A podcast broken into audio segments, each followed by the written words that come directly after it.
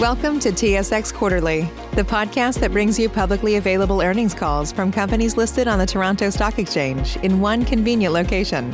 Gone are the days of looking through confusing websites. You'll find the important information right here. Enjoy the call.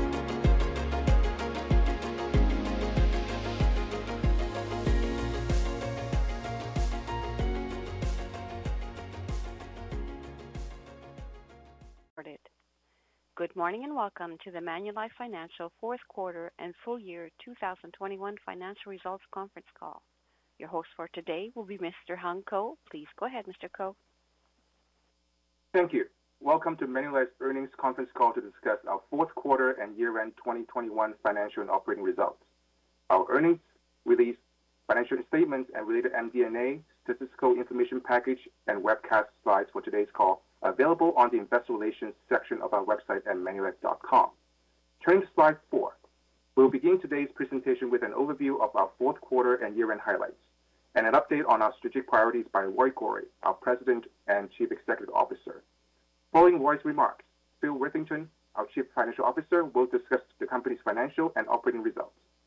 After the prepared remarks, we will move on to the live question and answer portion of the call. We ask each participant to adhere to a limit of two questions, including follow-up questions. If you have additional questions, please re-queue, and we will do our best to respond to all questions. Before we start, please refer to slide two for a caution on forward-looking statements and slide forty-three for a note on the non-GAAP and other financial measures used in this presentation. Note that certain material factors or assumptions are applied in making forward-looking statements, and actual results may differ materially from what is stated.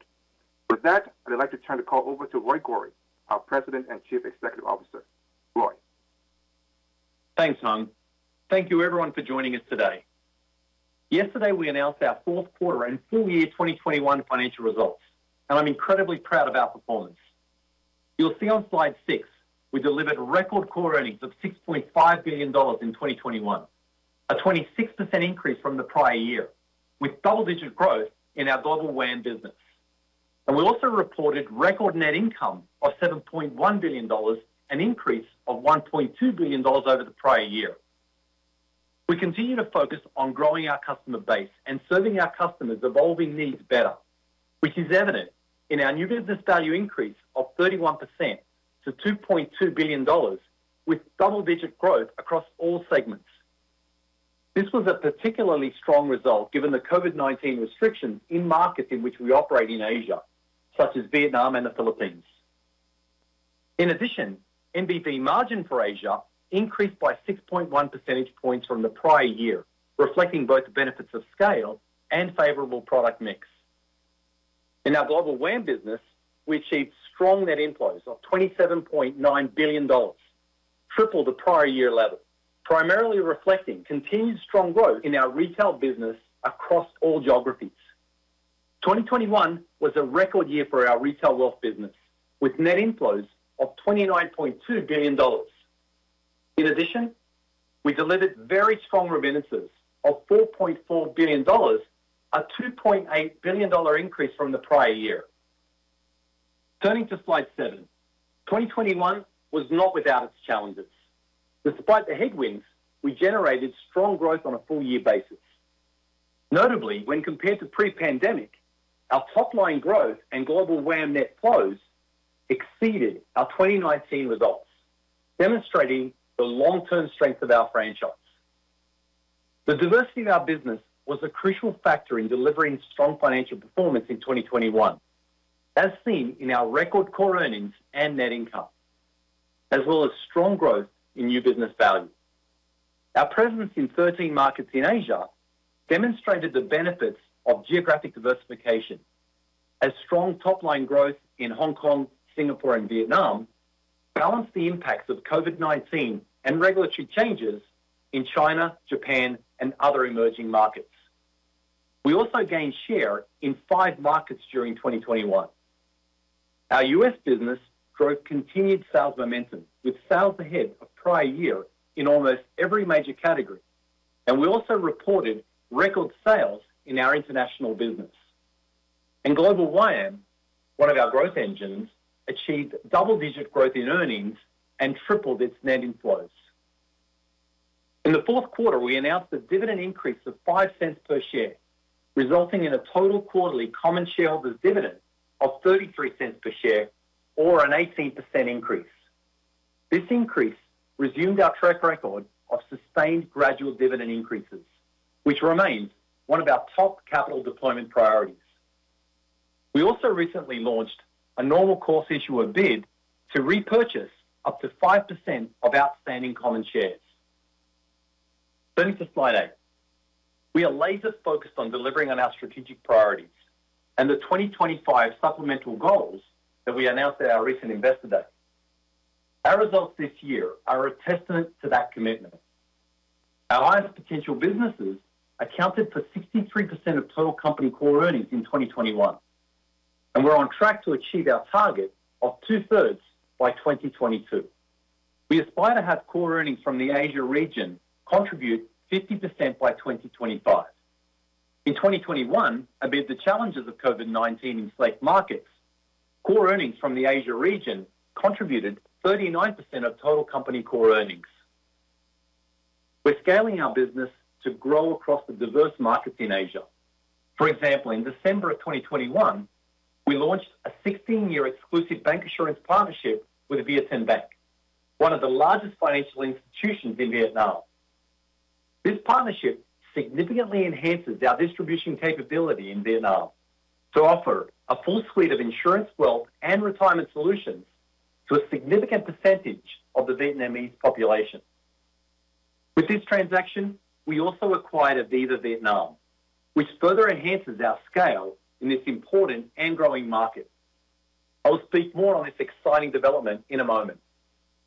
Our global W A M business expanded the retail product lineup beyond traditional mutual funds with new actively managed exchange-traded funds in both Canada and the U S. And we furthered our separately managed accounts offering in the U S with each category generating over one billion dollars in net inflows in twenty twenty-one. And in the U S, we achieved record sales of products with the market-leading John Hancock Vitality Plus feature.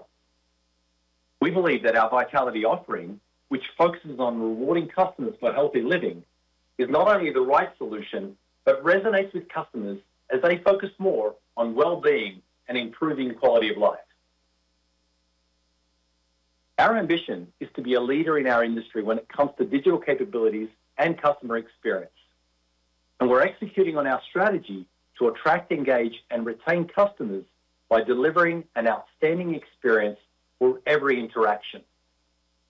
During the year, we continue to make progress on our digital journey across all our operating segments. This played a significant role in our ability to listen to our customers, adapt, and leverage our digital capabilities to better serve our customers across the globe. Our continued investments in digital enhancements have contributed to our significant net promoter score improvements. In twenty twenty-one, we achieved a score of plus twenty-one, which is a twenty-point improvement from the twenty seventeen baseline and a nine-point improvement from twenty twenty.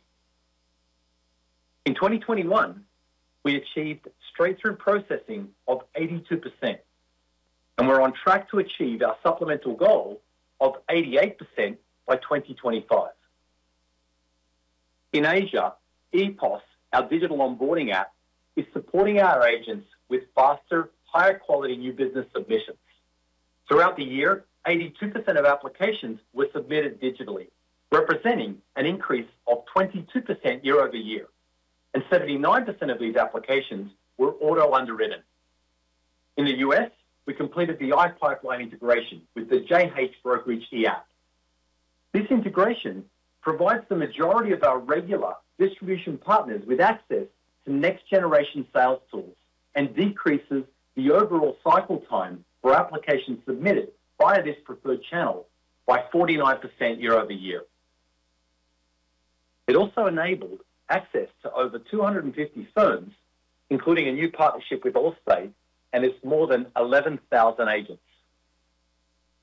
These initiatives contributed to a fifteen percentage point increase in overall new business applications submitted digitally in twenty twenty-one to seventy-one percent. In our global W A M U S retirement business, eighty-eight percent of plan participants enrolling have adopted our new digital express enrolment capability that delivers a simple, fast and seamless way to enrol in their plan and benefit from access to personalised guidance. This resulted in an eleven percent increase in participation and six times the managed account conversion rate when compared to the previous enrolment process. Turning to slide nine, we've now commenced our partnership with VietinBank to establish an exclusive sixteen-year bancassurance partnership to better meet the growing financial and insurance needs of the Vietnam market and to make the lives of millions more of Vietnamese better every day. VietinBank is one of Vietnam's largest financial institutions, and this partnership provides us with exclusive access to more than fourteen million customers through a network of over one hundred fifty branches and one thousand transaction offices across sixty-three cities and provinces. Partnering with VietinBank accelerates our growth trajectory in the region, further strengthening our leadership position in Vietnam's fast-growing market and solidifying our position as a leader in insurance and wealth management. We expect the opportunities generated by this exclusive partnership to result in an immediate accretion to our earnings in the first year. Turning to slide ten, I want to take a few minutes to highlight our tremendous success story in Vietnam, even before this exciting new partnership. Our A P E sales and new business value have grown rapidly from twenty seventeen to twenty twenty-one at a compound annual growth rate of twenty-seven and fifty-one percent respectively. These are impressive results considering the impact of COVID nineteen restrictions during twenty twenty and twenty twenty-one. This tremendous growth was powered by our professional agency force and a market-leading bancassurance distribution channel that propelled our market ranking from number four in twenty seventeen to the number one position, which we've held since twenty nineteen. Our bancassurance channel is anchored by our exclusive partnerships with Saigon Commercial Bank, Techcombank, and now VietinBank, which gives us access to twenty-four million bank customers. Vietnam has significant growth potential, with one of Asia's highest G D P growth rates, a high proportion of working-age population, and life insurance penetration rates that are well below other emerging and developed markets in Asia. Looking forward, our focus will be on further expanding and professionalizing our agency platform, deepening customer penetration with our bank partnerships, enhancing digital capabilities for key customer and distributor touchpoints, and finally, further automating processes to harness the benefits of our scale. Turning to slide eleven, expense efficiency is deeply embedded in our culture. In twenty twenty-one, our expense efficiency ratio improved by four percentage points, and we have achieved our target of less than fifty percent. We remain focused on driving efficient growth and are committed to consistently achieving an expense efficiency ratio of less than fifty percent going forward, while ensuring scalable growth, outstanding customer experience, and digital ways of working. Phil will discuss our progress in more detail. Turning to portfolio optimization, on a cumulative basis, we've freed up six point three billion dollars of capital through various efforts across multiple legacy blocks. And our commitment and focus on optimizing our long-term care and variable annuity businesses is as strong as ever. And we aim to achieve our twenty twenty-five supplemental goal of reducing core earnings contributions from these businesses to less than fifteen percent of total core earnings, and would like to see this decline further to less than ten percent with inorganic actions. I'm pleased to report that in twenty twenty-one, we reduced the core earnings contribution from our long-term care and variable annuity businesses to twenty percent, supported by the increasing contributions from our highest potential businesses. In addition, we entered into an agreement in the fourth quarter to reinsure a significant portion of our legacy U S variable annuity block with Venerable Holdings, Incorporated. I'm pleased to confirm the transaction closed on February first and is expected to result in approximately two billion dollars of capital released in twenty twenty-two. This transaction positions us well to achieve our twenty twenty-five supplemental goal. I will go into a bit more detail on this transaction in a minute. Our fifth priority is focused on our high-performing team. We recently completed our twenty twenty-one employee engagement survey and maintained a top quartile position, ranking in the eighty-sixth percentile amongst global financial services and insurance peers. Also in October, Manulife was named a world's best employer by Forbes for the second year in a row. Turning to slide twelve, I'm pleased with the successful completion of the U S D A reinsurance transaction on February first. This transaction represents a significant milestone for Manulife, greatly lowering our go-forward risk profile while reducing our exposure to the U S D A guaranteed value and net amount at risk. And it reduces our equity market sensitivity from our variable annuity guarantees by roughly fifty-four percent. We have unlocked significant shareholder value with an estimated two billion dollars of expected capital release, which includes an after-tax gain of approximately seven hundred fifty million dollars, validating the conservatism of our reserves. This represents a strong multiple of more than ten times earnings. We plan to deploy a significant portion of the capital released to buy back common shares to neutralise the impact of the transaction on core E P S. We remain committed to optimising our legacy portfolio, especially L T C and V A, and will continue to seek opportunities to reduce risk and unlock value. Turning to slide thirteen, I'm incredibly proud of the way our colleagues around the world have continued to make decisions easier and lives better for our customers throughout twenty twenty-one. We delivered record results in twenty twenty-one, underpinned by double-digit growth in Asia and global W A M. We've commenced the sixteen-year bancassurance partnership with VietinBank and acquired Aviva Vietnam, which further accelerates our growth in one of the most exciting markets in Asia. While we've achieved our expense efficiency ratio target of less than fifty percent, we remain focused on driving efficient growth as we look forward. We executed on optimizing our legacy business by completing the U S D A reinsurance transaction, which unlocked value for shareholders and reduced risk. And we continued to deploy capital by increasing the quarterly dividend by eighteen percent in the fourth quarter and commenced share buybacks under the recently launched N C I B program. Our solid foundation, global presence, diverse business, and continued strong execution uniquely positions us to succeed and deliver on our growth targets. Thank you. I'll hand over to Phil Worthington, who will review the highlights of our financial results. Phil. Thanks, Roy. Throughout twenty twenty-one, we continued to execute on our strategic priorities, and we delivered strong operating and financial results with record core earnings and net income. Our fourth quarter metrics were similarly impressive. I will highlight the key drivers of both our fourth quarter and full year performance with reference to the next few slides. I'll start on slide fifteen. We generated strong core earnings of one point seven billion dollars in the fourth quarter of twenty twenty-one, up twenty percent from the prior year quarter. This growth was driven by a number of factors. The recognition of core investment gains in the quarter, higher net fee income from higher average A U M A in our global W A M business, higher new business gains in the U S and Canada, a decrease in the corporate and other core loss, which benefited from a lower cost of debt and higher investment income, and double-digit in-force business growth in Canada and Asia. These items were partially offset by unfavorable policyholder experience and lower net gains on seed money investments.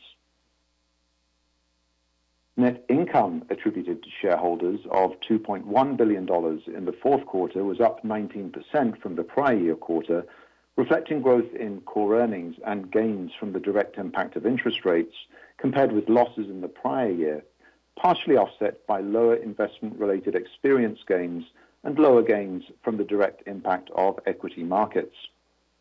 Of note, we recognized a gain of two hundred twenty-six million dollars from investment-related experience in the fourth quarter of twenty twenty-one, reflecting higher-than-expected returns on older, primarily driven by fair value gains on private equity and infrastructure, as well as strong credit experience. These items were partially offset by the unfavorable impact of fixed income reinvestment activities, primarily driven by the acquisition of U S Treasury bills. one hundred million dollars of these gains were reported in core earnings as core investment gains, with the remaining one hundred twenty-six million dollars reported outside of core earnings.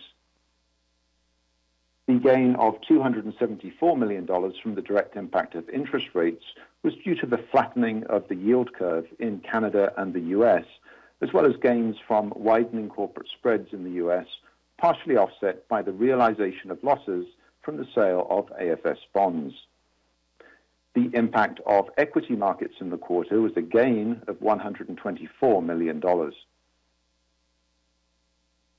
Slide sixteen shows the performance of our older portfolio by asset class since the acquisition of John Hancock seventeen years ago. The average return of the overall portfolio during this period was nine point four percent, outperforming our current best estimate long-term return assumption of nine point two percent. We're pleased with the strong performance of the portfolio in twenty twenty-one that not only recovered from prior year losses, but also contributed to the one point two five billion dollars of total investment-related experience gains over the past two years, which exceeded our core investment gains of up to four hundred million dollars per year, or eight hundred million dollars over two years. Slide seventeen shows our source of earnings analysis for the fourth quarter of twenty twenty-one compared to the prior year quarter. Expected profit on in-force increased eight percent, driven by in-force business growth in Canada and Asia. New business gains increased twenty-one percent from the prior year period, driven by higher sales volumes and improved margins in the U S segment from our domestic and international high net worth businesses, higher sales volumes and favorable product mix in individual insurance in Canada, and higher sales volumes and the favorable impact of product repricing in Hong Kong.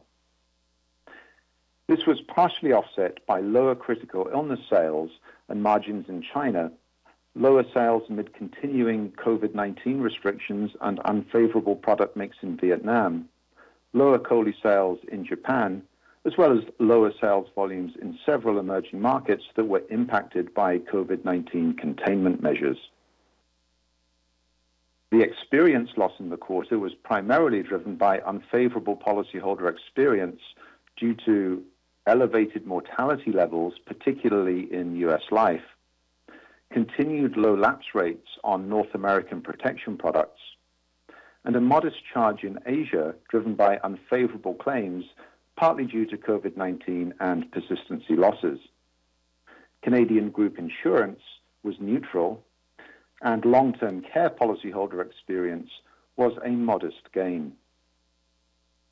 Slide eighteen shows a history of our policyholder experience excluding the charges related to Hurricane Ida and the European floods in twenty twenty-one. The pandemic and related macroeconomic environment impacted our policyholder experience differently across product lines. The diversity of our businesses and our use of reinsurance provided an offset between these experiences, and on a cumulative basis over twenty twenty and twenty twenty-one, reduced the impacts to a net charge of less than thirty million dollars post-tax. Slides nineteen and twenty show our earnings by segment and return on equity. I will comment on the fourth quarter results compared with the prior year quarter. We delivered core earnings growth of thirty percent in our global W A M business, reflecting growth in net fee income, driven by higher average A U M A that benefited from the favorable impact of markets and net inflows, as well as favorable business mix and higher tax benefits. Core earnings in Asia was consistent with the prior year, as in-force business growth was offset by modestly unfavorable policyholder experience, which included COVID nineteen related claims losses, lower new business gains, and lower investment income on allocated capital. Core earnings in Canada decreased by nine percent as less favorable policyholder experience in group insurance, lower investment income on allocated capital, and the non-recurrence of a release of tax provision in the fourth quarter of twenty twenty were partially offset by higher expected earnings across all businesses and higher individual insurance sales. Core earnings in the U S increased by one percent, reflecting new business gains from higher sales and improved margins, partially offset by lower investment income on allocated capital, lower but still favorable long-term care policyholder experience, and lower tax benefits. The core loss in corporate and other improved by two hundred seventeen million dollars, primarily driven by the recognition of core investment gains in the quarter, compared with nil core investment gains in the prior year quarter, lower interest on allocated capital to operating segments, lower interest on external debt, and higher investment income and gains on sales of A F S equities. These gains were partially offset by the unfavorable impact of markets on seed money investments compared with gains in the prior year. We delivered core R O E of twelve point seven percent in the fourth quarter and thirteen percent for twenty twenty-one. Turning to slide twenty-one, which shows our new business value generation. In this uncertain environment, we have adapted to better serve our customers across the globe, resulting in the double-digit growth in our N B V in twenty twenty-one. In the fourth quarter of twenty twenty-one, we delivered new business value of five hundred fifty-five million dollars, up seventeen percent from the prior year quarter. In Asia, N B V increased eleven percent from the prior year quarter, reflecting higher sales volumes, favorable interest rates, and disciplined expense management in Hong Kong, as well as favorable product mix in Asia Other, partially offset by lower sales in Japan and China.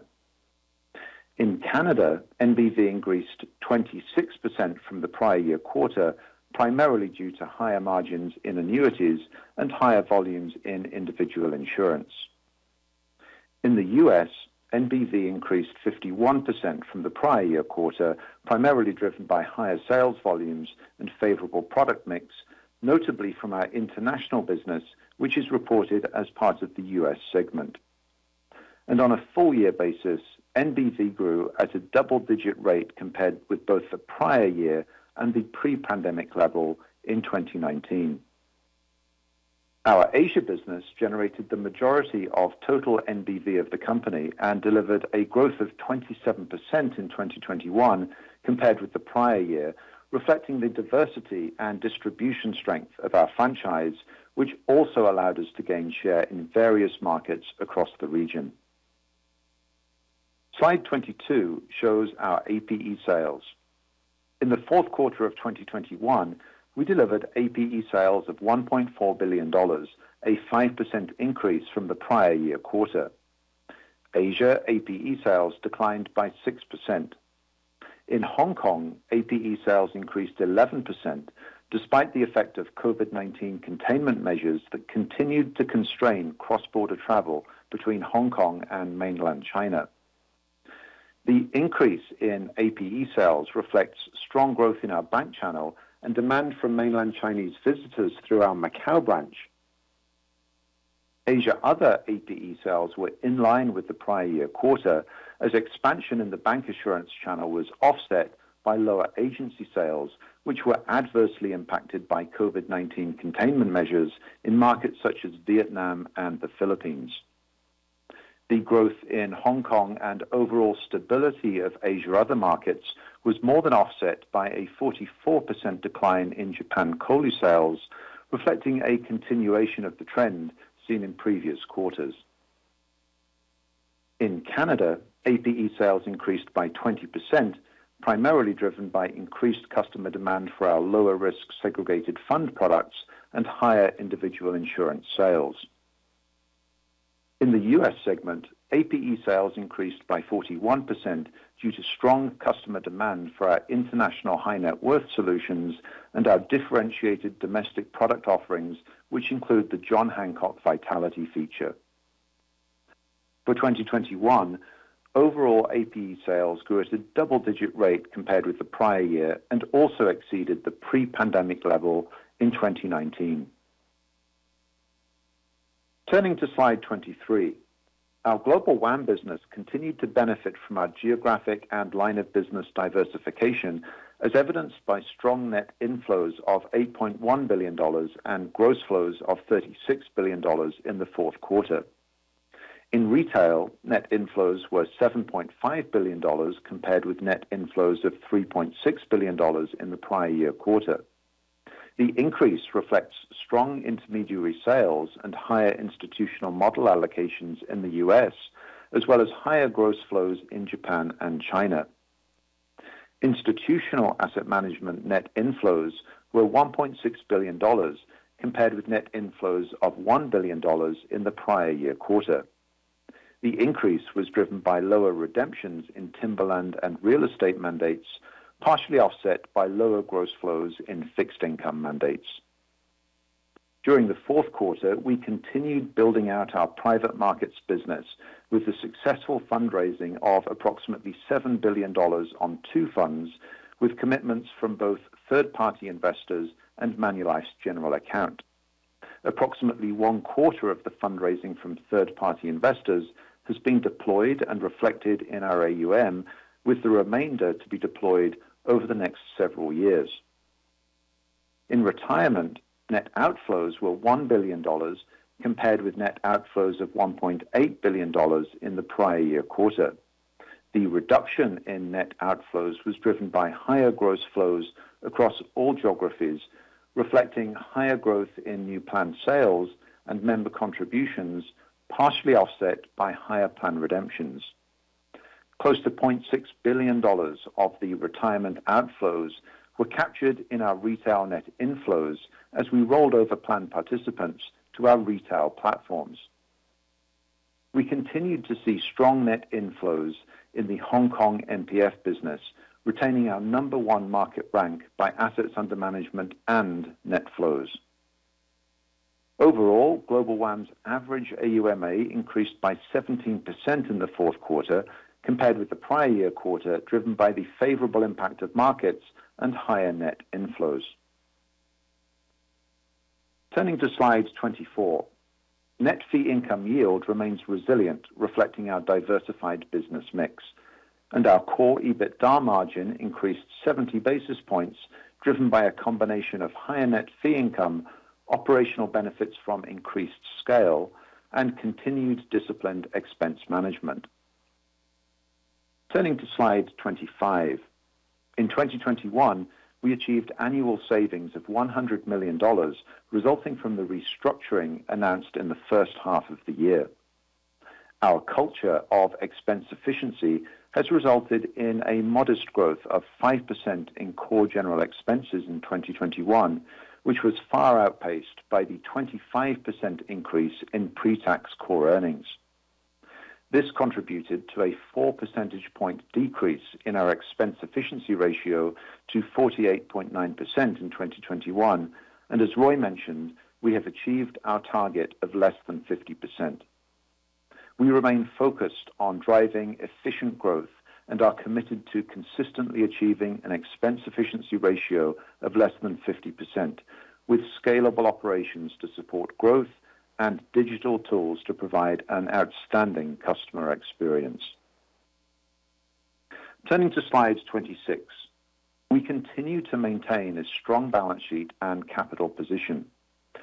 We have twenty-seven billion dollars of capital above the supervisory target, and our LICAT ratio of one hundred forty-two percent is strong. The four percentage point increase compared with the third quarter was driven by a net capital issuance and favorable market movements, primarily from lower risk-free rates. Our financial leverage ratio increased zero point three percentage points, driven by the net capital issuance, largely offset by growth in retained earnings and an increase in the value of A F S debt securities. I would note that we have recently announced our intention to redeem seven hundred twenty-five million dollars of preferred shares. The impact of these redemptions will be reflected in the LICAT and leverage ratios for the first quarter of twenty twenty-two. Adjusted for these redemptions, the pro forma LICAT and leverage ratios would be one hundred forty-one percent and twenty-five percent respectively. Turning to slide twenty-seven and our financial performance for the fourth quarter and full year twenty twenty-one. As mentioned, in twenty twenty-one, we delivered double-digit net income, core earnings, N B V and A P E sales growth and achieved strong net inflows in our global W A M business. Our strong balance sheet, as evidenced by our LICAT and leverage ratios, provides us with financial flexibility to deliver on our strategic and capital deployment priorities. Remittances increased by two point eight billion dollars to a total four point four billion dollars in twenty twenty-one, with positive contributions across all geographies. We continued to execute on our capital deployment priorities, including a strong track record of delivering progressive dividend increases. We're pleased to have made an eighteen percent increase in our quarterly common share dividend in the fourth quarter, which combined the annual increase for twenty twenty-one with an accelerated annual increase for twenty twenty-two. In addition, we will be deploying capital to buy back shares under the recently launched N C I B program of up to five percent of outstanding common shares to generate shareholder value and to neutralize the impact on core E P S from the U S V A reinsurance transaction. Slide twenty-eight outlines our medium-term financial targets and recent performance. We're pleased with our strong results in twenty twenty-one, which met or exceeded most of our medium-term targets. Core E P S growth of eighteen percent exceeded our target, while core R O E was in line with target, and the dividend payout ratio remains within our target range. The leverage ratio was modestly above target, but would be at twenty-five percent after adjusting for the announced preferred share redemptions. This concludes our prepared remarks. Operator, we will now open the call to questions. Thank you. We will now take questions from the telephone lines. If you have a question and you're using a speakerphone, please hit your handset before making your selection. If you have a question, please press star one on your device's keypad. To cancel the question, please press star two. Please press star one at this time if you have a question. There will be a brief pause while participants register. Thank you for your patience. And the first question is from Scott Chan from Canaccord Genuity. Please go ahead. Oh, thank you very much. Good morning. Um, so just on uh, just on the rate environment, a lot has changed over the last two, three months in terms of the futures market pricing, uh, both in U S and Canada. I, I think five rate hikes for both in twenty twenty-two uh, is consensus. And Uh, like outside of the negative impact of the LICAT ratio, can you kind of talk about um, and remind us uh, kind of the puts and takes or positives on uh, on the changing rate environment that we could see this year?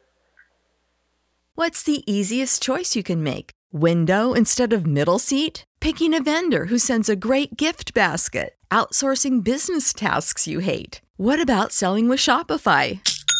Whether you're selling a little or a lot, Shopify helps you do your thing, however you cha-ching. Shopify is the global commerce platform that helps you sell at every stage of your business. From the launch your online shop stage to the first real-life store stage, all the way to the did we just hit a million orders stage? Shopify's there to help you grow. Whether you're selling scented soap or offering outdoor outfits, Shopify helps you sell. Wherever and whatever you're selling, Shopify's got you covered. Sign up for a one dollar per month trial period at shopify.com slash try. Go to shopify.com slash try now to grow your business, no matter what stage you're in. Shopify.com slash try. Yeah, thanks for that question, Scott. Roy Gori here. I'll start and I'll ask Phil to chime in with some thoughts from his perspective. Um, obviously, higher inflation and often translates into higher interest rates, and that is generally a positive for our organisation. And I remind everyone that a fifty basis point increase in fixed income market yields translates into a positive P V improvement of one point eight five billion dollars in embedded value. Um, now, uh, clearly there are some puts and takes, and the negatives of higher inflation is that you have higher costs and expenses. But for our organisation, we've been very focused on driving the benefits of scale and digitising our business, which has translated into us improving our efficiency quite significantly over the last few years and achieving our less than fifty percent efficiency target in twenty twenty-one, which we believe, again, will be a tailwind for us as we look to twenty-two and beyond. Um, so, again, there are puts and takes, but I would just generally conclude that higher rates are a positive for us. They're a bit of a tailwind. There are some aspects of our business where higher rates uh, will create some headwinds, um, but we have flexibility as it relates to driving scale through expenses or price changes to offset those. And generally, we think that that's, that's a, it's a positive for us. But, Phil, you may want to supplement. Sure. Thanks, Roy, and thanks for the, Scott, the question, Scott. The, the only point that I would supplement there really is that whether rates go up or go down, much of our portfolio is now either participating or passed through. And what that means is that we are, to some extent, insulated um, uh, from the liability, liability impact uh, where we're able to share that with uh, policyholders. And in some cases, the same is true with inflation as well. And we do see that uh, that correlation between interest rates and inflation. That's what's playing out in the current environment. Okay. And uh, just my second question. If I look at Manulife Bank core earnings, um, it was down for the first time in a while. Um, I think it was down quarter over quarter and seventeen percent year over year, uh, where we see all bank earnings being positive uh, in this environment. So, Uh, I see the assets were up quarter over quarter, but just wondering if there was any drivers of that uh, net income decline that you can call out.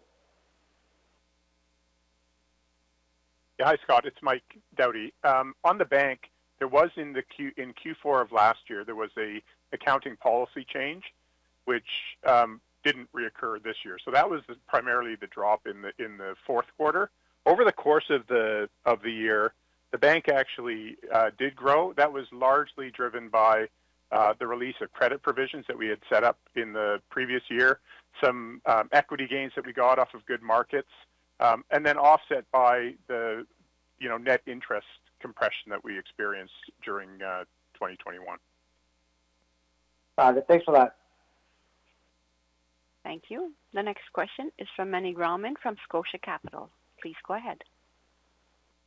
Hi, good morning. Uh, a little bit of a, a bigger picture question. There's been a lot of ink spilled over the last little while on Hong Kong, uh, population declines there, brain drains, expats leaving, locals fleeing. I'm just wondering, obviously, you know this market very, very well. It's an important market for you. What's your perspective there and the impact, or the potential impact on your business there? Thanks for the question, Manny. This is uh, Anil Vadvani here. So, Uh, if you look at our Hong Kong business, uh, it has been exceedingly resilient and strong uh, despite some of the challenges. And you can go back uh, to twenty nineteen. Uh, and if you look at uh, our last seventeen quarters, we have been able to deliver positive core earnings growth in Hong Kong uh, year on year for the last seventeen quarters. And even if you were to kind of simply look at our quarter four uh, earnings in Hong Kong, or for that matter, full year earnings uh, in Hong Kong, we were able to deliver seventeen percent growth on the back of a thirty-two percent new business value growth uh, in that market. This pretty much kind of under, underscores a few things. One, uh, it underscores the quality of our franchise and the way we have been investing in expanding our distribution, our digital and our people capabilities. It also kind of underscores uh, our execution capabilities, and uh, as a consequence of that, and Phil mentioned that in his opening remarks, we have been able to gain market share for consecutive years uh, in this important uh, market. Uh, our drivers uh, beat our agency, now stands at over eleven thousand six hundred. Our partnership with D B S and brokers have never been stronger. And we feel very confident that Hong Kong is well positioned to be able to uh, navigate some of the headwinds, as we have demonstrated now for, uh, for a few years. Additionally, Hong Kong will benefit from the opening of borders, and with the greater velocity of mainland Chinese visitor customers, uh, as well as initiatives like G B A, that's going to result into further acceleration of the movement of resources and capital. And Hong Kong and Macau, where we have a very strong uh, distribution, uh, we are likely to benefit uh, from, from, from that. Thanks for that. And, and maybe just as a related question, just if you could update us on the, the COVID environment uh, in the Asia region, how you're seeing that play out in terms of your business. Uh, we're seeing, obviously, lockdowns in Hong Kong uh, intensify. I'm just wondering if you go across your key markets, are there any areas where we should expect an improvement uh, in Q one in particular? Sure. Uh, thanks for the question once again, Manny. So, uh, uh, as I said, our results uh, have been quite resilient, and we have been working uh, with the backdrop of COVID now for a couple of years. Uh, and in light of that, our results, uh, both in uh, quarter four as well as for the full year twenty twenty-one, have been quite resilient. Now, obviously, uh, the onset of Omicron uh, kind of creates uh, a, a bit of uncertainty, and that makes it a little bit hard for us to kind of predict, given the fact that it's unknown as to how the spread as well as the containment measures are going to pan out in the different uh, geographies.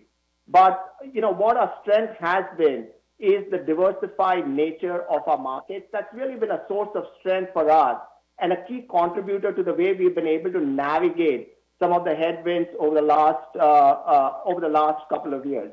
So that might kind of pose a challenge or two for us in the short term, but given the secular trends, given the underpenetration in Asia, the demand for protection and retirement products is quite undeniable. And again, given our market leading positions in many of the significant geographies, we are very well positioned to be able to address that opportunity. Hey, Manny, it's Paul Lorenz here. I just, I just wanted to add a couple comments from the global wealth and asset management side, because while Anil had commented from an insurance perspective, uh, our platforms that we have in Asia have really been able to um, kind of weather through the COVID impact. We haven't seen a material impact on our wealth and asset management business, and the flows have been quite, quite strong, even with uh, just because of the digital platforms we have there and the reach. And to your first question, from a retirement perspective, we haven't seen a material impact at all from the immigration concerns that you mentioned, nor do we expect it to have an impact on our retirement business. In fact, twenty twenty-one was our best year ever. Our flows in A U M increased uh, year to date versus prior year. They were both faster than the market. Our net flow market share was forty-eight percent, uh, and our, market, our A U M market share was twenty-seven percent, which was up from twenty-four point six the year before. So we actually think we're really well positioned, particularly as immigration uh, picks up and comes back to Hong Kong, that we've got just such a great franchise there that will benefit over time. Got it. Thank you, Paul. Thank you. The next question is from Humphrey Lee from Dowling and Partners. Please go ahead. Good morning, and thank you for taking my questions. Uh, to stay with a question with Paul, uh, I looking at the global W A M, retail flows were really strong. Um, this is actually surprising given many of your asset manager peers have sizable outflows due to rebalancing. I was just hoping if you can provide a little bit more color in terms of the geographies and the products that you're getting the inflows, and, and how should we think about you know, the outlook for twenty twenty-two? Yeah, thanks, Humphrey, and it's Paul here. Uh, yeah, we're really pleased with the flows and the continued momentum we, we, we've been driven for the business. And you mentioned retail. I'll start with that. We had seven point five billion dollars in flows in retail. A lot of that growth was driven by pretty much all regions uh, contributed to the strength. I'll start with the U S, though. The U S definitely was the biggest contributor, was our sixth consecutive quarter of positive net flows. What we're seeing there is con- continued strength into our fixed income franchise, particularly core fixed income.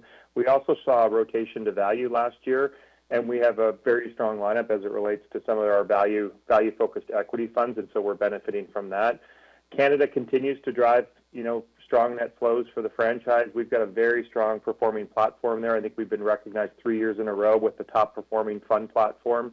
Uh, and in Asia, we saw very strong growth, as I just mentioned, particularly in the retail platform relative to our size last year. Our flows, that, our net flows in Asia relative to our A U M, I think, were close to forty percent. So we saw very strong flows in, in Asia across the board. Just in terms of what's selling in some of those outside of the U S, we've got pretty uh, pretty balanced franchise in Canada. Uh, so as you would have seen in the asset mix, we have seen started to see more equity flows and balanced flows, and you would see that through the change in uh, in our asset mix from, from about a year ago. So we feel really good about just the strength of the retail franchise, our overall performance, and our distribution reach, and then the fact that the contributions coming from all three uh, regions. The only other comment worth noting, and Phil mentioned this because we shared this at Investor Day, is we also had uh, saw some success in our private markets business on our institutional channel in fourth quarter with with the closing of two funds, our Manulife Infrastructure Fund two and our private equity uh, Manulife uh, Co-Investment Partners Fund two. Uh, and again, not all of those flows are reflected. About a quarter of that is reflected in the A U M. So there, we do expect as that money gets invested in the coming years, that will also show up. So we're really feeling really good just about the diversification of our business by channel, by platform, the broad base of what we have to offer to investors, and the overall quality of uh, the investment performance that the teams deliver. Uh, the forty percent uh, of A U M inflows in Asia was really, really impressive. I, I guess it's Is it a result of adding distributional channel, or what, what's the driver for getting that level of inflows? Yeah, so it's it's a combination of just continued expansion in terms of the types of products and distribution reach that we have, but we are seeing uh, really strong progress through our digital platforms. We launched a digital platform called iFunds in Asia and a, a number of markets, and that's leveraging uh, our, our insurance segment distribution, our life agents, but it's a complete end-to-end digital platform for consumers to access our uh, our lineup there, and it integrates the the advisor into that process. And we're seeing some really solid growth in, in a number of markets in an area we continue to invest in. Got it. Thank you. Thank you. The next question is from Doug Young from Desjardins Capital Markets. Please go ahead. Hi, good morning. Just back to Anil. I think two areas where uh, you've had some weakness in Asia is Japan and China. And I think both related to regulatory uh, changes that have occurred over the last little while. So what I'm hoping to get is just an update uh, in terms of, you know, the launch of new products in, in Japan uh, as a result of the change around the Kohli product. Uh, and in, in China, just some of the uh, changes that have made around the regulatory side that have impacted sales and, and core earnings. Can you give us a bit of an update wh- where you stand? Like, what inning are we in in terms of turning those around? Um, great question, and I'll be happy to answer that, and thanks for that. Uh, let me start with Japan first. Uh, as we have uh, indicated in the past, our primary focus in Japan has been on in-force and on expense efficiency, and you've kind of seen that translated uh, to a nine percent core earnings growth uh, in quarter four in Japan, and for the full year, a growth of uh, seven percent. We have Uh, directed our resources to some of our high-growth markets, uh, for example, in uh, Asia Other. And Asia Other uh, today contributes to thirty-six percent of our core earnings as opposed to sixteen percent of our core earnings back in twenty fifteen.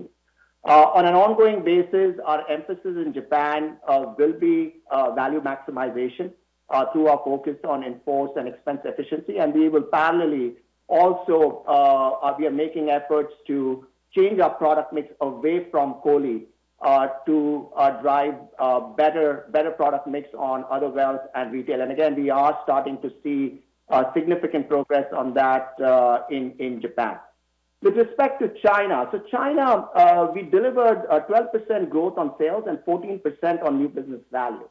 And given the backdrop of what you mentioned, the regulatory changes as well as COVID, Uh, we thought that was a very uh, uh, creditable uh, performance. There are a few things going on in China. Uh, and uh, again, on regulatory front, there are a couple of things uh, that uh, we are obviously navigating. So firstly, uh, on account of uh, the regulatory changes that impacted uh, the critical illness product that were announced in quarter one of last year, uh, the industry has seen a contraction of demand on critical illness. And that has led to a different product mix, Uh, which obviously has a knock-on impact then on new business gain uh, as well as on a new business value. And while we believe that these changes are good for the sustainable growth, they do require a bit of an adjustment in the in the shorter term. What we are also witnessing in China uh, is a very strong growth on retirement needs that will go and sit on top of some of the protection needs that we believe will rebound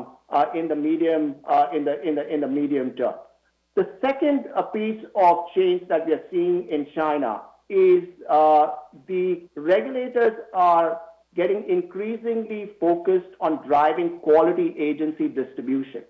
And that is squarely in line with the way we would like to grow our uh, distribution. So just to kind of give you a stat. The industry is witnessing a decline of roughly about thirty to thirty-five percent on agency. Uh, in contrast to that, we are witnessing a fifteen percent decline. And I think as uh, the market evolves and we make the necessary adjustments, I think quality distribution is going to hold us, uh, you know, in good stead uh, for quality growth uh, in, in, in China. Now, we have access to fifty-two cities across fifteen provinces. We have a very strong joint venture partner. The underpenetration in China and the secular trends will be positive to drive growth. So yes, in the medium term, we believe that China will still remain an accelerator of growth for us uh, as we transition uh, to the new uh, landscape uh, in that market. So it sounds like China has kind of hit the inflection point. Maybe my question around Japan, is Japan turning into a closed block? Is that the way to think of it? I don't know if that's for you, Anil, or for, for Roy. Uh, so I'm going to start off, and then I, I, I'll ask Roy to add his comments. So we believe that our focus is uh, going to be, as I said, on driving a different product mix. Uh, so if you were to kind of go a year back, Kohli was fifty percent of the sales mix. Kohli is now less than ten percent of our sales mix. Now, what this does is it also helps us improve our new business value margin, which you can see uh, in our quarter four results uh, in, in, in Japan. Now, on top of that, as I said, our efforts of in-force Uh, management as well as expense efficiency is resulting uh, into the core earnings growth that we are witnessing. But we feel that in Japan, we also have an opportunity to drive a product mix with a higher margin away from Kohli as opposed to what we have been doing uh, in the past. Roy? Yeah, I'll just add, Doug, that Japan is clearly still a very important market for us and a market that provides a lot of opportunities. The third largest insurance market in the world. We've operated in the market for a long period of time, which has allowed us to establish a really strong, incredible brand. And over the years, we've improved our margins quite considerably. As Anil highlighted, there are some regulatory pivots that we're navigating. We see them as short-term from a headwind perspective.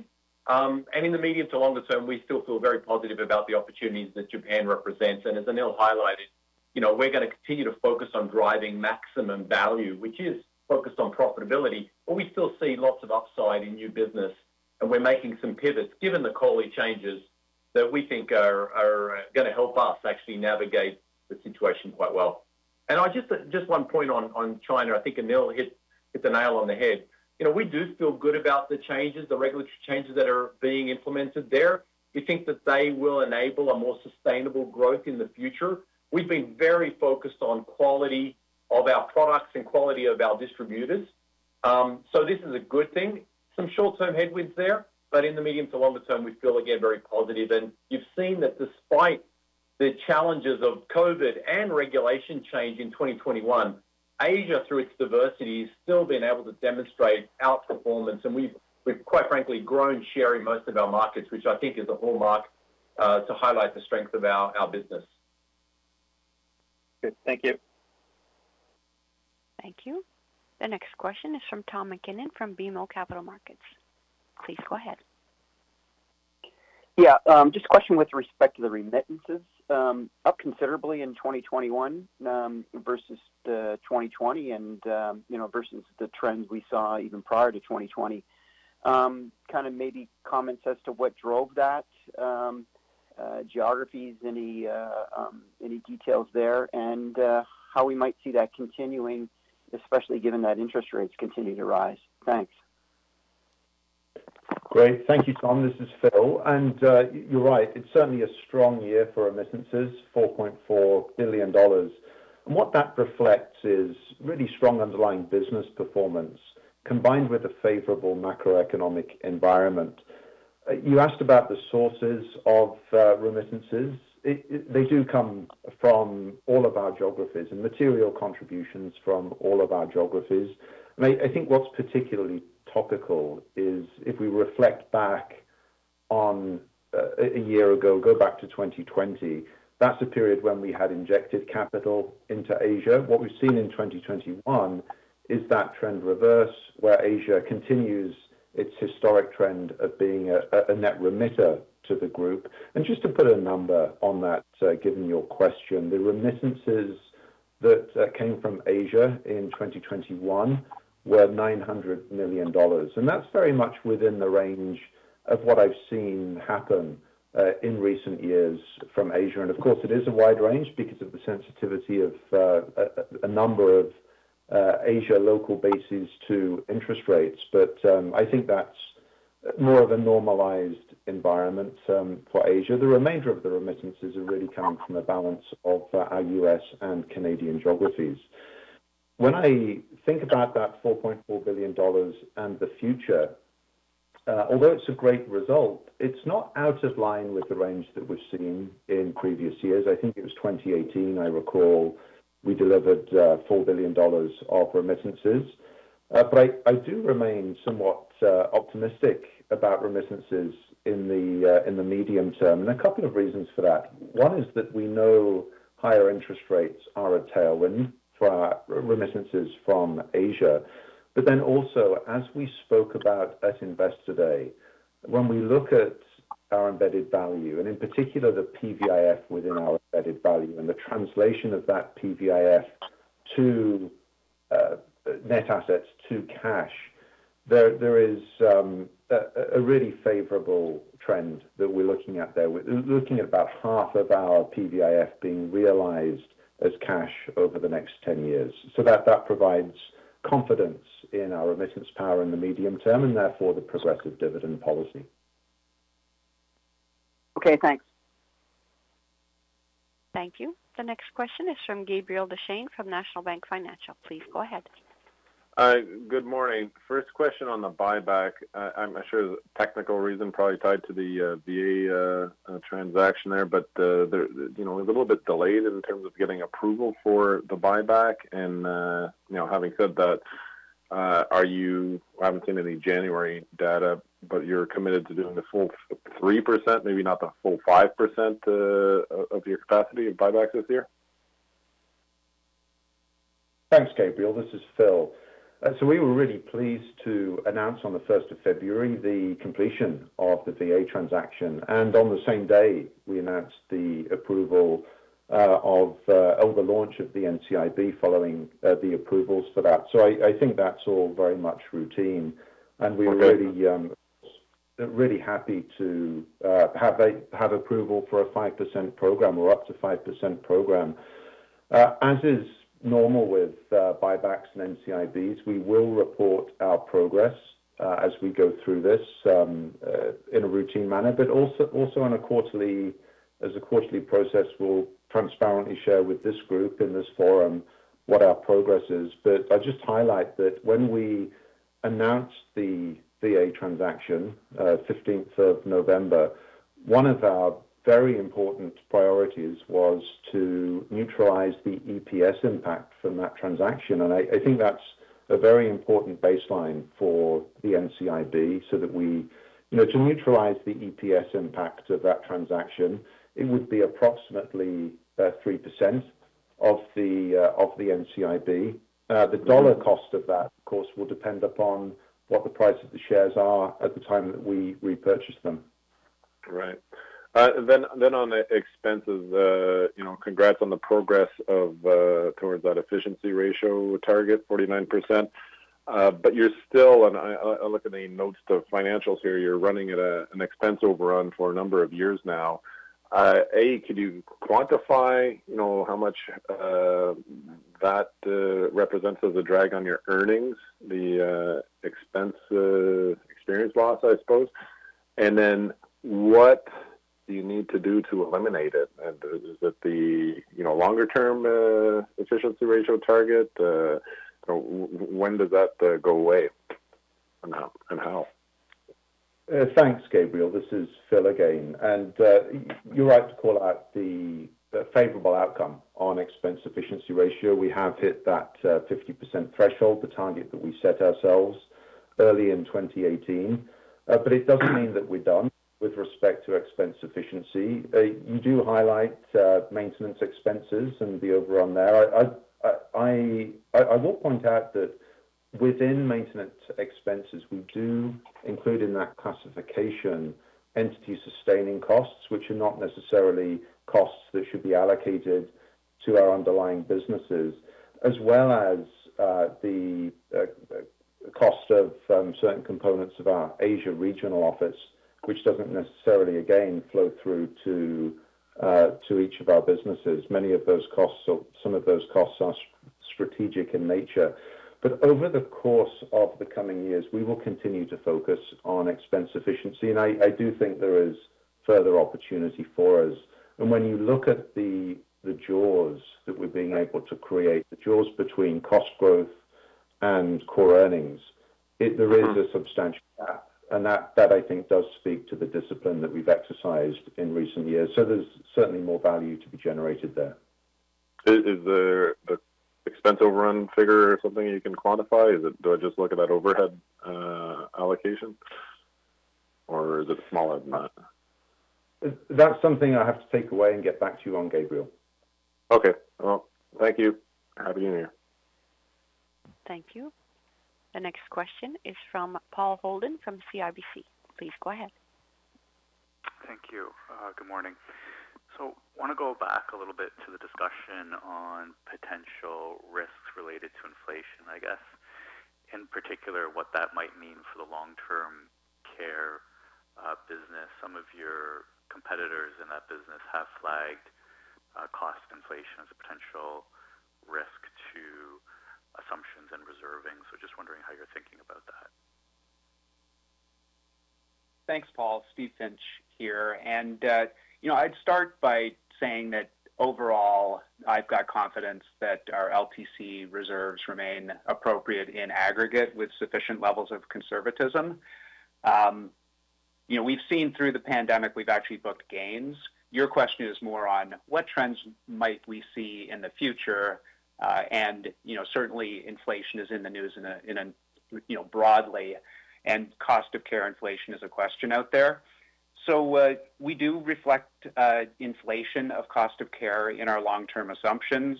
And, you know, this is, this is one of the trans- trends that could impact long-term care over time. So if we saw higher cost of, of care, that would result in uh, higher costs if it's higher than our assumptions. Uh, We we would and we could uh, request appropriate rate increases to offset that. And as you've seen, we have uh, a really strong track record of achieving rate increases. As of uh, Investor Day, uh, middle of last year, we disclosed that we had achieved nine billion dollars uh, U S dollars of present value of rate increases, so we feel good about that. The other thing I'd point out is that there are, you know, I think there's the potential for head, uh, headwinds like inflation, but there's the potential for tailwinds as well from some of the other trends that we're seeing in long-term care. You know, for instance, what we've seen through the pandemic is, uh, well, one, a hesitancy to receive care, but what we've seen is a shift in site of care from uh, from facility care towards home care, and home care is on average about thirty percent less expensive than facility care. Uh, So if that trend were to continue, that would be a tailwind. So I'm just sort of flagging the fact that there, you know, uncertainty around what trends we'll see post-pandemic, uh, but I think there could be pluses and minuses along with our ability to re-rate. Understood. That's uh, that's helpful context. Thanks for that.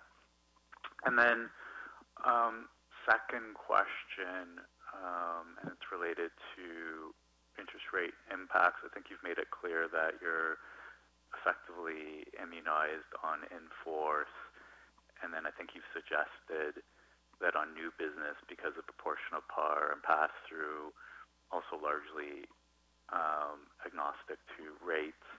But my question would be related to earnings on surplus. That's maybe one one area of the P and L that's still rate sensitive. Maybe you can just give us some color there in terms of what higher rates might mean for run rate earnings on surplus. Thanks for the question, Paul. Maybe I start on that one and uh, hand over to Scott, who manages the portfolio. Um, so as you've probably seen in the results, uh, twenty twenty compared to uh, twenty twenty-one, we've seen a decline in earnings on surplus. And really what that is triggered by is the lower rate environment that we'd seen in twenty twenty, giving rise to a reset of our I R S allocations to segments. uh, that takes place at the beginning of each year. And that's why, that's why you see the, the run rate that's allocated to segments go down year on year twenty twenty compared to twenty twenty-one, because we set those rates at the beginning of the year and the decline in rates happened during twenty twenty. Now, the extent to which uh, the uh, lower interest rates actually flow through to a lower yield depends upon how much turnover there is in the portfolio. Um, and in twenty twenty, we had uh, realized some gains on the A F S portfolio that sits in surplus, and that lowered the yield for twenty twenty-one. Um, so I, I think where we look from here in terms of how that very stable portfolio, you know, how much of the the higher rate environment flows through to yield, it would really depend upon how much turnover there is in that portfolio. But uh, Scott, I don't don't know whether you would like to comment further on that. Sure, just briefly. I think that's that's all correct, Phil. And um, you know, our surplus portfolio is fairly long. Um, and as you point out, Paul, our, you know, accounting earnings are pretty well hedged to higher rates going forward. Um, but we do have a fairly long A F S bond portfolio to hedge the economics beyond the accounting. And since it's, since it's fairly long, it doesn't on its own turn over very rapidly. So yes, higher rates will ultimately increase surplus earnings, but unless we're actively turning over the portfolio, you're in the short term, you're not gonna you're not gonna see much of that. Got it. Thank you. Thank you. The next question is from David Motomadden from Evercore I S I. Please go ahead. Hi. Good morning. Um, just a question, Phil. You talked about uh, within the four point four billion dollars of remittances, nine hundred million dollars of that came from Asia. Um, could you just share uh, the other pieces of that? How much came from the U S and how much of that came from Canada? Yeah, David, this is Phil. So it, it, broadly speaking, two billion dollars was Canada, and that was supported by a favorable macroeconomic environment. The balance was the U S. Got it. Thanks. And how much of that from the U S was coming from the, the V A book that has since been reinsured? Uh, roughly speaking, it was equivalent to the level of profitability. So, you know, in the order of one hundred thirty, one hundred forty million U S dollars uh, as a ballpark. Okay, great. That's helpful. Um, and then maybe a, a bigger picture question for Roy. Um, you know, obviously good to see the, the V A transaction. Um, And, uh, you know, good to see the offsetting the, the dilution from that um, or neutralizing the impact of the lost earnings from that uh, with the, the N C I B. I guess I'm wondering um, just overall how you're thinking of M and A and specifically uh, the, the J V in China, and if that's something you're considering uh, taking up your share in. Um, a few of a few of your peers, uh, H S B C and Allianz, they got approval to go up to one hundred percent of their China J Vs in the last few months, and Chubb also said they're going to buy up to close to ninety percent of their China J V. Um, so I'm wondering, is that something you guys are are thinking about as well? Yeah, thanks for the question, David. Um, I think, firstly, you're right in highlighting our U S B A transaction. It's something that we're very proud of, executing and completing that deal. Uh, we think it's a, a great transaction, frees up two billion dollars worth of capital, and the after-tax gain of seven hundred fifty million dollars or ten X earnings, I think really goes to the heart of demonstrating the conservatism of our assumptions. So we, we really feel very proud of that transaction. And for us, the N C I B was about ensuring that we could deploy the capital that we freed up there to make sure that we're uh, driving value for shareholders. We're in a very strong capital position. Phil highlighted that earlier in the presentation, and that puts us in a position where we have significant flexibility. Uh, at the same time, we don't need M and A to deliver against our medium-term goals as it relates to earnings, which is, I think, an enviable position to be in. Having said that, we will opportunistically look to deploy capital where it can make sense, beyond buybacks and obviously increasing our dividends. We did that through the uh, acquisition of the Aviva book in Vietnam. We did it through the bancassurance agreement with VietinBank in Vietnam. The extension of our uh, banker partnership with Dynamon as well is another good example of that. Uh, and clearly for us, Asia and W A M are areas where inorganically we would continue to look to deploy capital if the opportunity is right and if we can demonstrate the value accretion. It's easy to announce a transaction. It's another thing to make sure you're creating value from it. Now, specifically to China, we've been in China for a long period of time, uh, both through our J V with Sinochem on the insurance side and with T I D A on the wealth and asset management front. As Anil highlighted earlier, we feel very optimistic about the opportunity that China represents, and we would look to continue to grow our business, our businesses organically there. And if the opportunity is present to grow inorganically, we would definitely look at that. At the same time, I would not underestimate the power and value of having a strong partner like we do with Sinochem in China. It's an incredibly valuable asset for us as we navigate, obviously, uh, the, the local changes and regulatory uh, nuances. So that's a valuable asset. And again, the partnership we have with Sinochem is a tremendous one, and it's contributed to the success we've had in China over the years. But if there was an opportunity to increase uh, our stake, we definitely look at that. And uh, yeah, I'll probably leave it at that. But thank you for the question, David. Thank you. Thank you. The next question is from Meryl Mendonca from T D Securities. Please go ahead. Good morning. I want to go back to um, the interest rate discussion. You'll recall that in Q one twenty-one, annualized book value per share was down sequentially over six percent, and the LICAT came under pressure when the yield curve steepened and rates moved higher. Now, a, a big portion of that related to your A F S portfolio. Is there uh, anything that the company's done since Q one twenty-one that would mitigate that effect going forward? Specifically, if we do get a big move in the long end again because of interest rate increases at the short end, if we get that sort of parallel shift, could we be facing that same predicament where M C C, uh, sorry, the LICAT comes down fairly meaningfully and book value per share declines sharply? Is that is that scenario still possible for anyone? Hey, Mary, this this is Phil. Uh, may, maybe I make start by touching on the A F S portfolio and then hand over to Steve to talk about um, the steepening, flattening of the curve. And from the A F S portfolio, we haven't made any significant changes to that portfolio since uh, during the course of twenty twenty-one. Um, about eighty percent um, of our surplus portfolio is held in long A F S bonds. Scott touched on that earlier. And we like that for a couple of reasons. One is that the, you know, investing in U S Treasuries allows us to go long in that portfolio, of course, without credit risk. But we also like the liquidity of that portfolio. And it, it does form an important part of our overall risk management program. Uh, the, the movement in value of that portfolio is the inverse of uh, the impact of rates on our liabilities.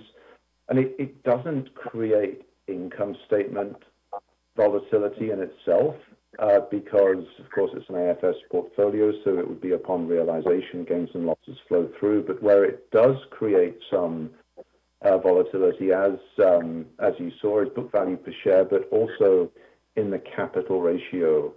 Um, however, when we do look forward to uh, I F R S seventeen implement, implementation, one thing that we do expect is that we'll see less variability in the capital ratio as a result of this factor. So we, you know, clearly there's a lot of moving parts. There's more to come on I F R S seventeen, but we think that that, that is something that will be less um, less uh, acute in the future. Uh, Steve, would you like to comment further? Yeah, thanks, Phil. I think that that last point was a, was a key one. The other is that the sensitivity that we had in the LICAT ratio to a rise in interest rates uh, back in terms of what we saw in, in Q one, uh, that was a seven percent uh, change in the LICAT ratio sensitivity uh, back in Q one twenty twenty-one. That has dropped uh, due to rates and due to uh, you know, moderate changes in the hedging program to only four percent now. So almost a fifty percent reduction in the sensitivity is uh, is something I wanted to highlight as well. If I could just follow up on that one thing about the available for sale uh, portfolio. Phil, you said that they offer uh, like a good offset, or maybe let's call it a hedge, against changes in the value of the liabilities or the reserves. The reason I found that one, that that explanation, it was odd to me, is that these available for sale securities support surplus. They're in surplus. So why are they relevant then to the liabilities? I would have thought that the liabilities have their own assets matched against them. So what was that reference to the A F S portfolio uh, offsetting changes in the value of the liability? Thanks, Mario. I'll make a start. Scott may wish to comment on this, but to the extent you, we have various options in terms of how we manage interest rate risk. One option is the assets directly backing the liabilities, including the extent to which we hedge.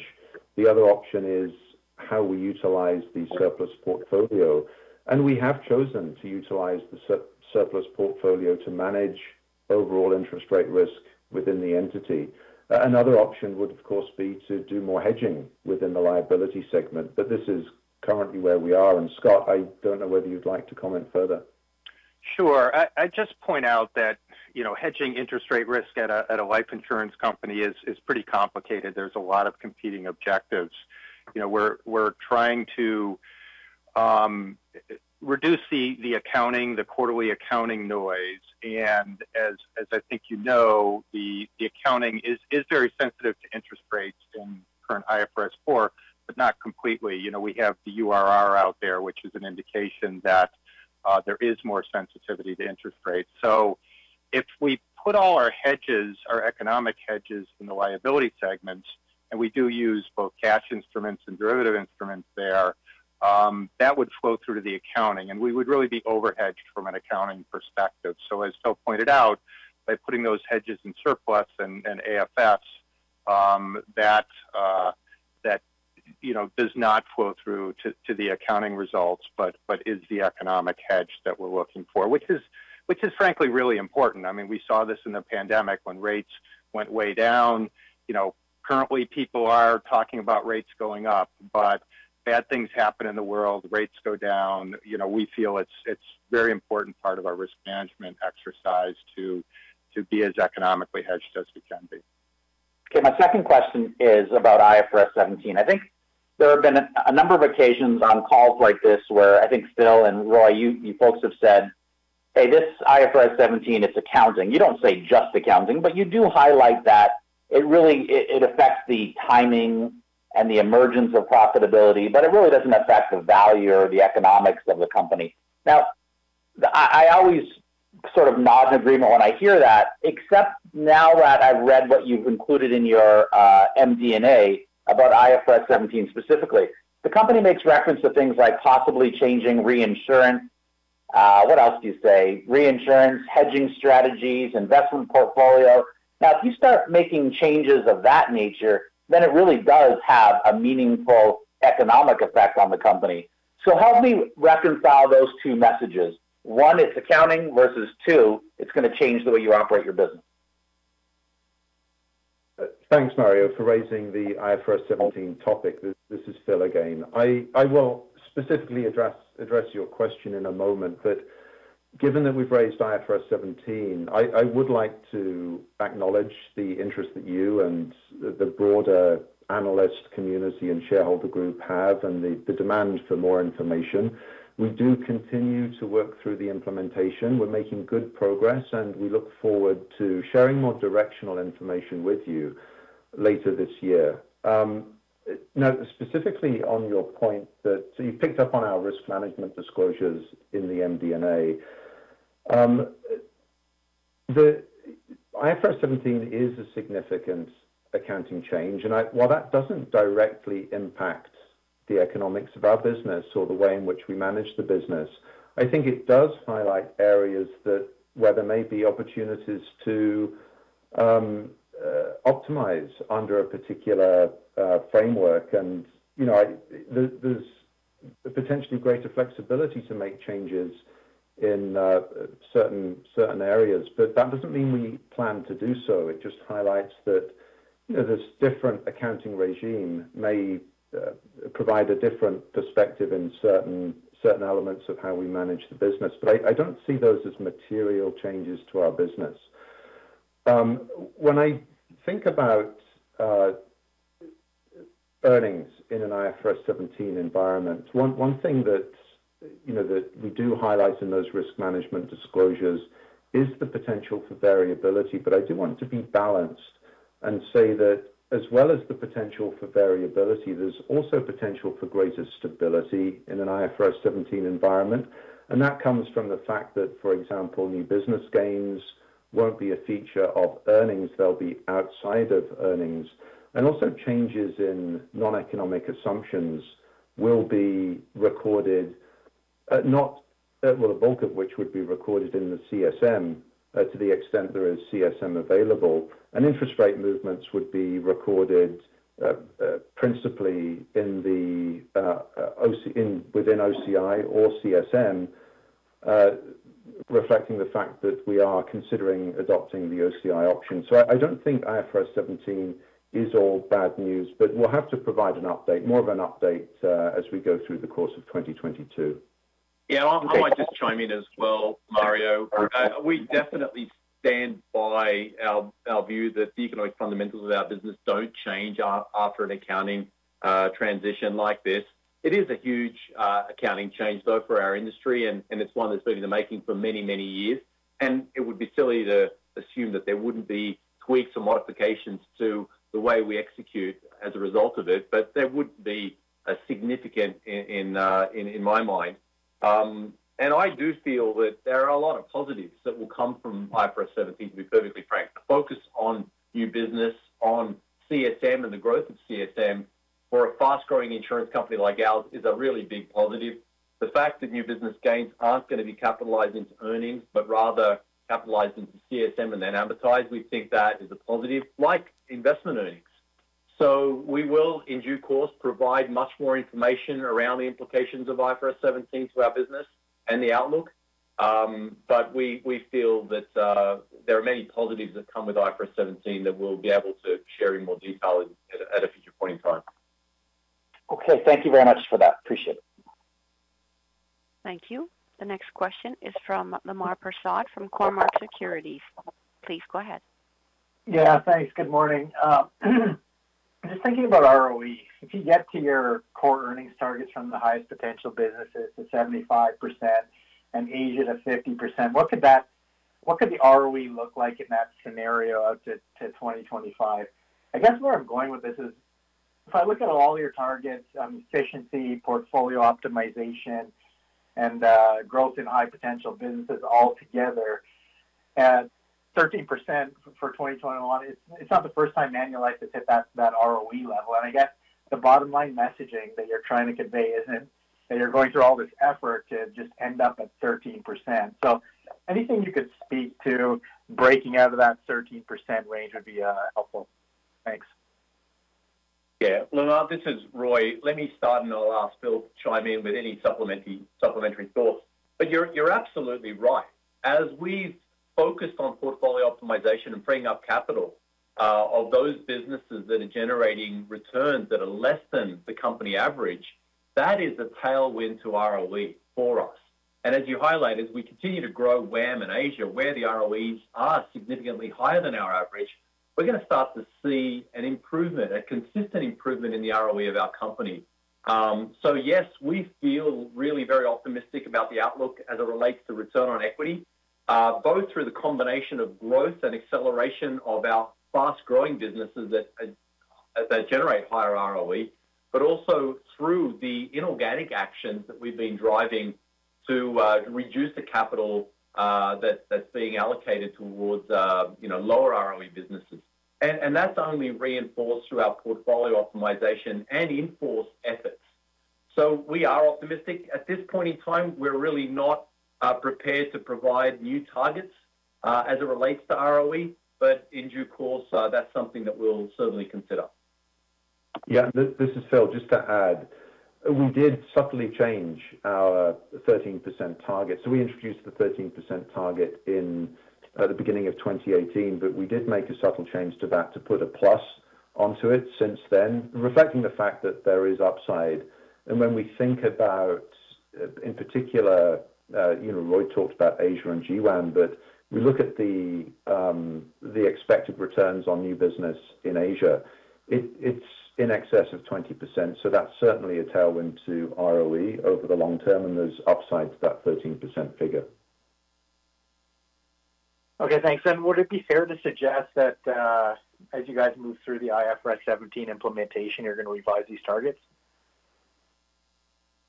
This is Phil again, Lamar. That's a great question. As we proceed through the I F R S seventeen implementation and share more directional information with you, what we intend to do as part of that is really look at the key metrics, uh, you know, core earnings and other K P Is that are relevant in an I F R S seventeen environment, share with you how we look at defining those metrics, and also uh, indicate what we think that would mean in terms of medium-term financial operating guidance. And I, I think this is, R O E is one that's uh, very relevant uh, under I F R S seventeen, so we will provide updates on that, more to come. Great, thanks. Thank you. The next question is from Nigel D'Souza from Veritas Investment Research. Please go ahead. Uh, thank you. Good morning. I have a few questions for you on policyholder experience, uh, if you could bear with me. The first was on the lapse rates in the quarter. You noted lower lapse rates in North America, and I was wondering if that could perhaps signal a structural shift in uh, lapse rates. Have your customers changed how they value uh, insurance benefits provided by policies, given the experience of uh, the COVID nineteen pandemic? And, and if, lap, if lower lapse rates are a possibility, Uh, how would that translate into policyholder experience and the potential impact to your LICAT ratio? Thanks, Lamar. It's uh, Steve Finch here. So uh, you're right. What what we saw uh, when the pandemic started was we see we saw customers valuing their insurance benefits, and we saw a uh, reduction in lapse rates on uh, protection products in North America by about twenty percent. Uh, it is my expectation that uh, over time, these lapse rates will trend back to pre-pandemic levels. We uh, we saw, you know, it's a different shock to the system, but we saw in the global financial crisis a similar phenomenon where customers sort of rethought what their priorities were, but lapse rates did trend back to pre-pandemic levels. So that uh, that's certainly the expectation. I think we'll need the pandemic to be more in the uh, in the rearview mirror, not in the news every day. You know, uh, we can't say when that'll be, but that's that's clearly the expectation. Uh, we'll monitor the trends closely. That's helpful. And the second question experience was uh, long-term care. I believe that was a modest gain this quarter. Uh, so the question really is on mortality and the hedge of long-term care. Are there different levels of vaccination rates in your long-term care policy block versus your U S life policy block? Uh, so in other words, will long-term care continue to be an effective hedge on uh, mortality experience due to COVID nineteen? And, and how do you see that playing out over the longer term? Yeah, thanks, Lamar. I, the, the short answer is yes, we do expect uh, the, the diversification benefits uh, to, uh, to, continu- to continue. Um, uh, and uh, So what we've seen over the course of the pandemic, we saw significant gains in um, in uh, L T C at the start of the pandemic as the older age population was was uh, adversely impacted, uh, and we've seen that kind of come back a little bit over time. Um, but the expectation is that we will continue to see those uh, mortality diversification benefits. Uh, We've seen it. If you look at our M D and A, we actually provide a mortality sensitivity, and that clearly demonstrates uh, the the mortality benefits, uh, diversification benefits that we see over over time. And uh, Nigel, my my apologies. I was uh, I uh, I was responding to the wrong name. My apologies. No problem. Lamar's Lamar's a smart guy, so I'll take that as a compliment. Um, the last question is is morbidity, and uh, you know. Could you maybe shed some light on how morbidity might play out because of the COVID nineteen pandemic? There's there's growing evidence of long COVID and, and increased morbidity in the U S, especially uh, in the unvaccinated population. And how does that play out for you? Because when I look at your disclosure, you are more sensitive to morbidity, uh, assumption changes, changes. But is that due to long-term care policyholder exposure, or is that for your overall policy uh, holder ex- exposure? That that exposure that you're flagging is to that exposure is to long-term care. Um, when I think about sort of long COVID, uh, you know, we're certainly tracking what the impacts could be over time on mortality. And as we just discussed, we have, uh, you know, we have seen those those benefits as, of diversification is still flagged. You know, since the pandemic started, uh, you know, policyholder experience has varied quarter to quarter, but those diversification benefits have been there. twenty-seven million post-tax uh, charge over the course of two years.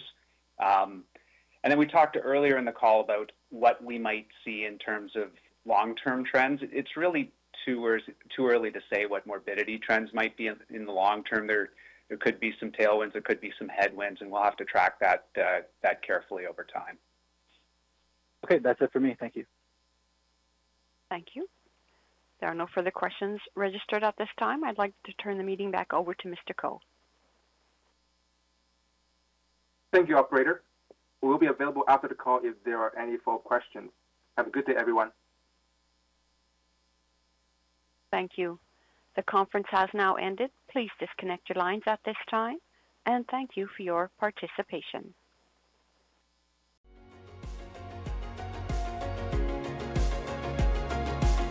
Thank you for listening to T S X Quarterly. If you enjoyed the cast, remember to leave a good rating.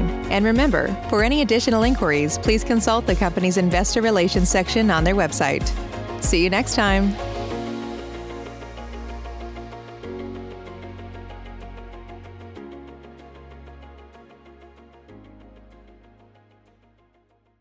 At Parker, our purpose is simple. We want to make the world a better place. By working more efficiently. By using more sustainable practices, by developing better technologies, we keep moving forward. With each new idea, innovation, and partnership, we're one step closer to fulfilling our purpose every single day. To find out more, visit parker dot com slash purpose. Parker, engineering your success. When everyone is on the same page, getting things done at work is easy. No matter what you do or what industry you're in, how you communicate is key. Everything you type is equally important to collaboration, and Grammarly can help. Think of it as your A I writing partner, empowering you to communicate effectively and efficiently so you can make a bigger impact in the workplace.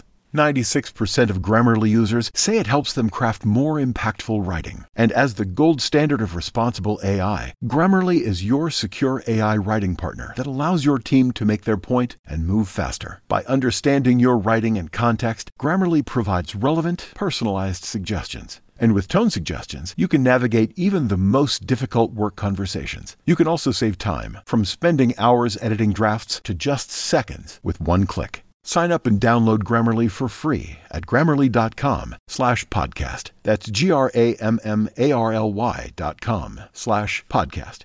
Easier said, done.